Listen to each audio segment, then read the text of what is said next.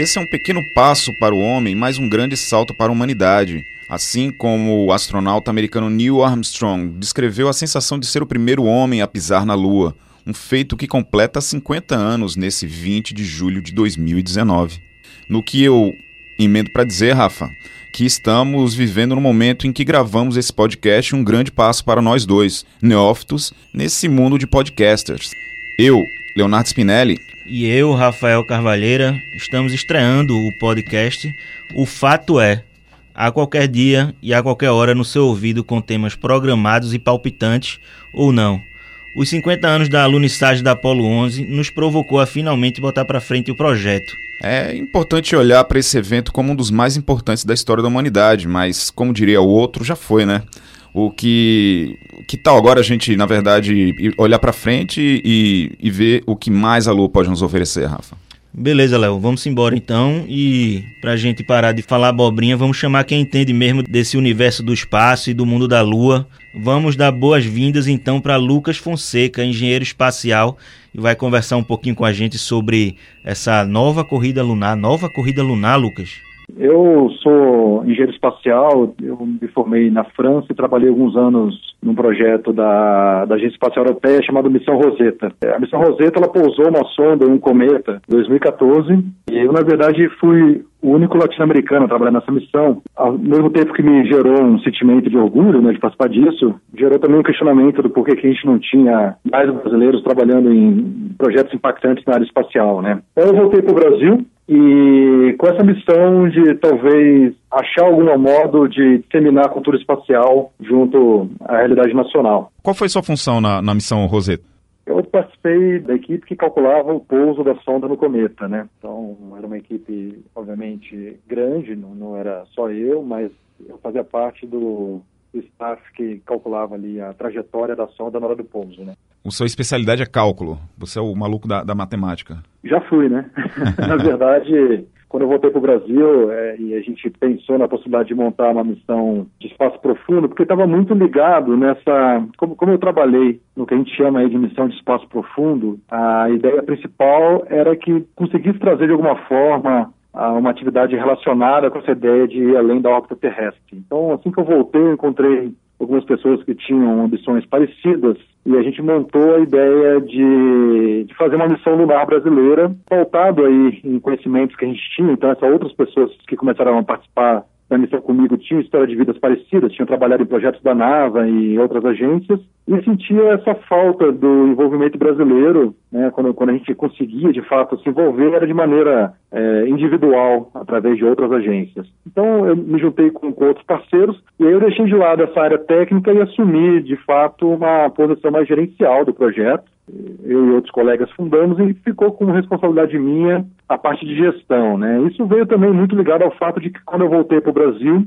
eu abri minha própria empresa na, na área espacial e comecei a, a, exercer mais esse lado de empreendedorismo, né? Deixei o cálculo para trás já há algum tempo, sinto saudade, obviamente, gostava de fazer essa área mais técnica, mas às vezes a gente tem que assumir novos desafios aí para conseguir tocar as coisas para frente, né? Antes de entender o que vocês querem fazer lá na Lua, eu queria saber, é, você abriu uma empresa, né, de, ligada à, à questão espacial, tem mercado para isso aqui no Brasil? E, e para quem vocês vendem seu serviço? É, essa é a pergunta de um milhão, né? Então, hoje em dia existe um movimento global chamado New Space. E o New Space é, seria aí a subida de startups que trabalham com atividades comerciais ligadas ao espaço, né? Isso não era algo que, que, que existia 15 anos atrás. Quem realmente inaugurou essa ideia de empresas privadas com modelos de negócios próprios foi o Elon Musk com a SpaceX em 96.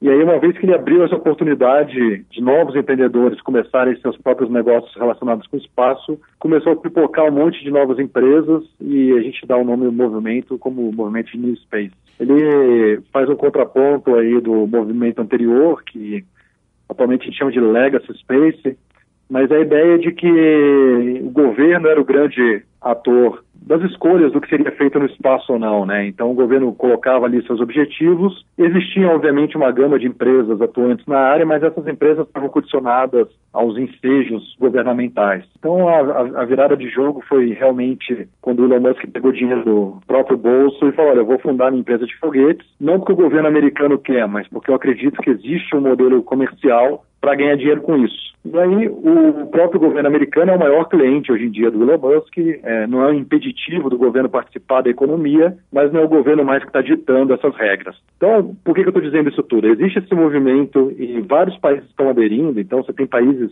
que não tinham nenhum tipo de cultura espacial, como Austrália, Nova Zelândia, Portugal, Escócia, são países que estão perceberam a importância desse novo movimento, estão legislando a favor desse tipo de empreendimento. Então, você tem um governo atuando em prol disso. E o que eu venho defender é que o Brasil tem que se movimentar nesse sentido.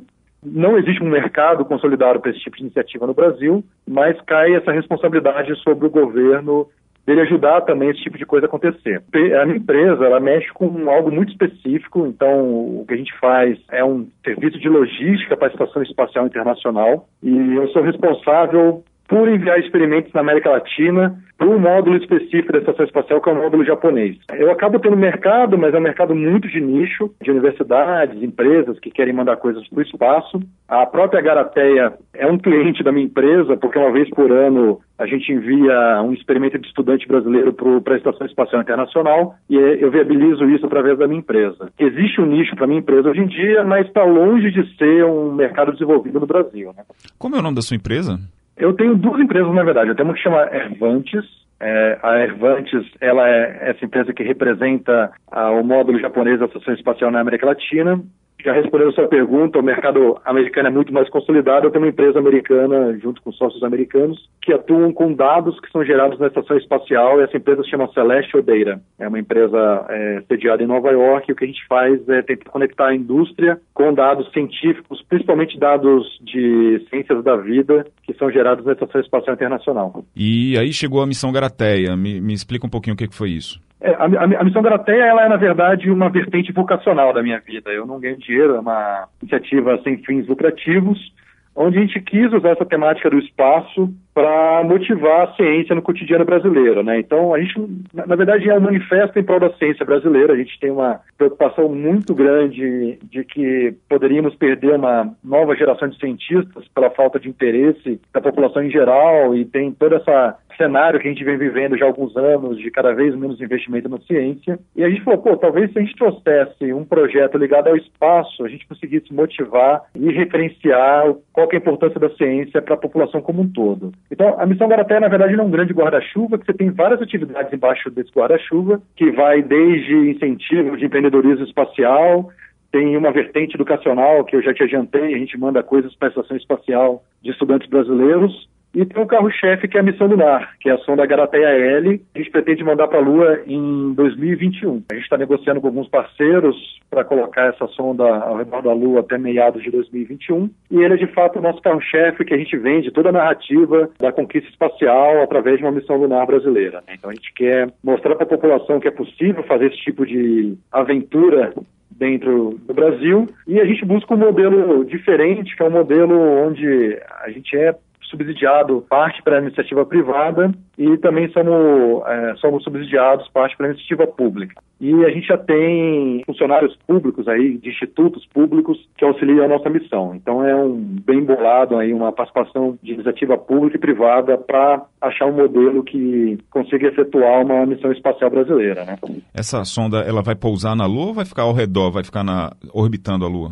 Nesse momento, a gente tem um projeto que vai orbitar a Lua, mas a história espacial está simplesmente ocorrendo nesse momento à nossa frente. A NASA acabou de anunciar 10 missões para a Lua até 2030, de cargas até a Lua. O preço está caindo drasticamente. A gente teria a possibilidade de mandar para uma superfície lunar, ao invés de mandar ela para orbitar a Lua. Então, mas, mas, isso é algo extremamente recente que ocorreu. A NASA fez esses anúncios há menos de dois meses. E o mais importante é o experimento que a gente quer colocar é, na Lua. Né? O experimento, na verdade, é indiferente se ele vai orbitar ou se ele vai estar na superfície lunar. O que a gente quer testar é se uma colônia de bactérias resistentes ao extremo consegue encontrar meios, mecanismos de sobreviver ao ambiente inóspito da Lua. Então a gente está tentando entender como que algumas bactérias muito especiais, chamadas extremófilas, é, conseguem achar meios de se adaptar à realidade do lunar e através do estudo desses mecanismos que foram criados para essa adaptação da vida na Lua, a gente quer trazer aí novos aprendizados,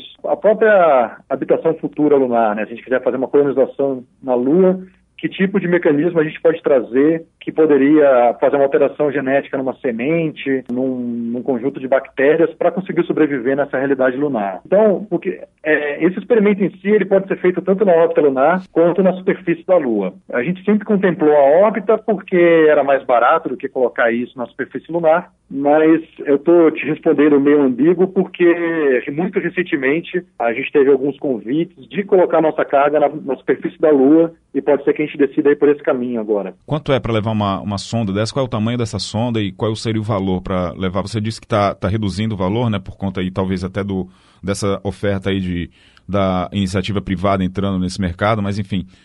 Quanto seria é, e qual é o tamanho? Para você entender como que o valor vem variando, quando a gente, a gente anunciou formalmente a missão em 2016, que a gente tinha um acordo com os europeus e naquele momento, para cada quilo, custava um milhão de dólares. Agora já custa um terço do valor, já está em 300 mil dólares. Então, realmente as coisas estão muito dinâmicas, estão ocorrendo de forma muito rápida. Hoje em dia, a nossa sonda, é, 2 quilos é destinado à missão científica e 4 quilos é destinado à plataforma de engenharia necessária em fazer o experimento ocorrer, né? Então, seriam 4 quilos para o satélite em si e 2 quilos porque a gente chama de carga útil, que é onde acontece de fato a ciência. Né? Há 50 anos, a, chegada do homem à Lua foi mais uma questão política, né? Porque a gente vivia lá a Guerra Fria, do que necessariamente científica. E hoje, o que que explica essa... A gente está vivendo uma retomada aí da, da, da, exploração lunar?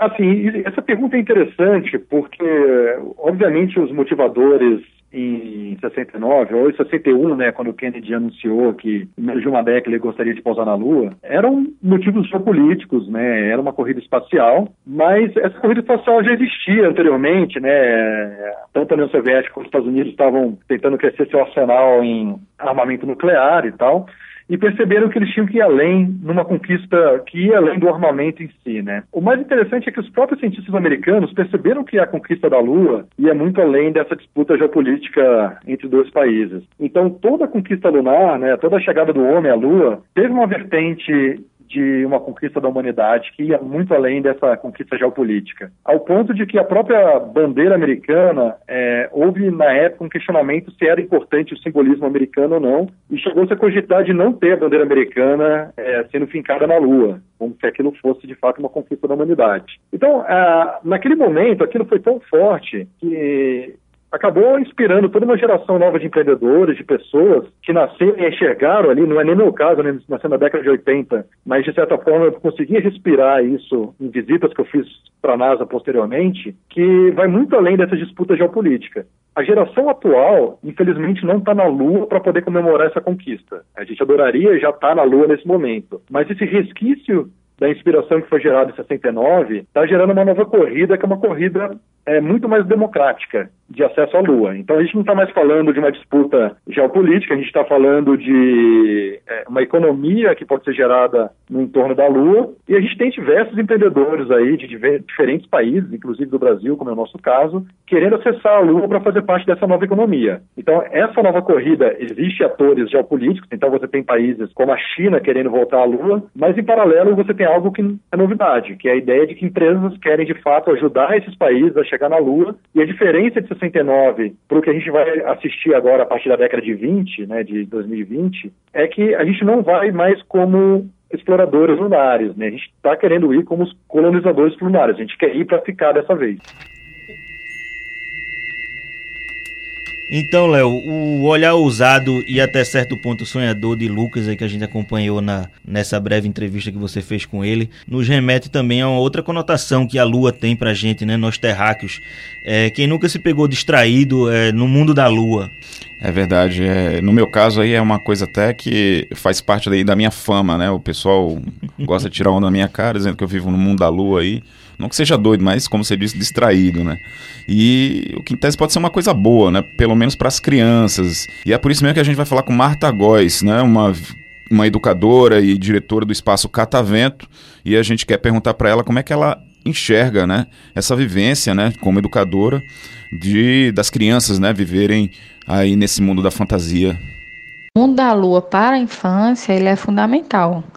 Não existe infância se não houver espaço para a fantasia, para o fazer de conta. Eu chamo a atenção para dois aspectos.